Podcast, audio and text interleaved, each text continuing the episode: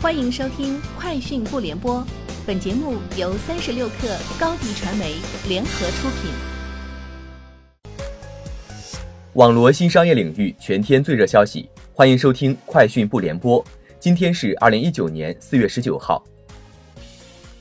在高通人工智能开放日期间，高通与 vivo、腾讯王者荣耀和腾讯 AI Lab 宣布，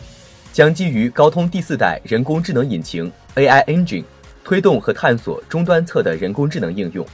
据 vivo 创新创意领域总经理王友飞透露，他们正共同打造一支移动端的 AI 电竞战队，并希望能够通过王者荣耀这类游戏场景的实验环境，来不断提升和优化 AI 电竞战队的实力。三十六氪讯，启信宝数据显示，上海小米金融信息服务有限公司四月十七号发生经营范围变更。取消原本的投资管理、资产管理业务，新增经营范围为工艺美术品除象牙机器制品销售，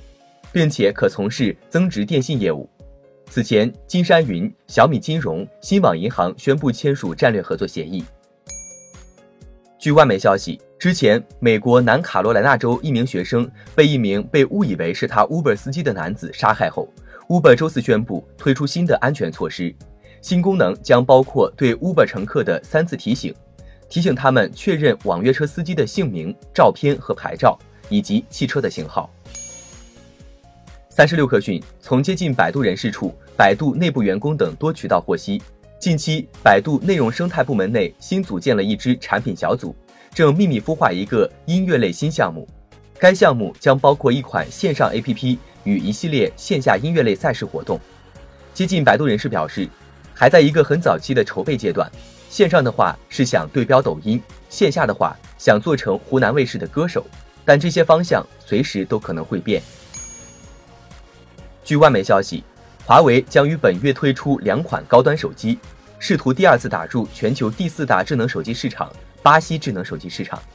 此举将使华为超越其目前在巴西作为蜂窝移动通信网络设备供应商的角色，挑战三星电子。和联想集团旗下的摩托罗拉品牌，这两个竞争对手在巴西智能手机市场占据主导地位。此前，华为曾经在巴西推出低价位智能手机，但是没有能够打开巴西市场。芯片商联发科技今日对外发布 AIoT 平台，该平台包含高集成度的 i 三百及高 AI 性能的 i 五百两大芯片系列。该芯片主要为面向智能家居、智慧城市。和智能工厂三大领域的解决方案，助力人工智能技术和物联网技术的落地融合。苹果高通握手言和之后，高通 CEO 接受了美媒 CNBC 的采访，他说和苹果的合作不是一夜达成的，库克和他谈了很多，最终结果大家都很满意。协议是与苹果直接签署的，不是和代工厂，涉及高通所有技术的许可。高通确实收到了一笔款项。包括苹果欠的数十亿美元未付的专利费，但他拒绝透露详细的支付金额。国家航天局此前透露，中国正在规划嫦娥六号、七号、八号任务，其中嫦娥六号任务将根据计划于今年年底实施的嫦娥五号任务情况，确定在月球正面或背面南极附近实施采样返回。据中法两国今年三月签署的月球探索计划意向书显示。嫦娥六号任务预计在二零二三年至二零二四年实施。以上就是今天节目的全部内容，下周见。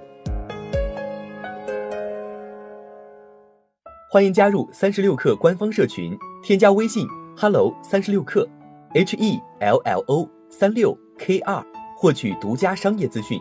听大咖讲风口，聊创业，和上万客友一起交流学习。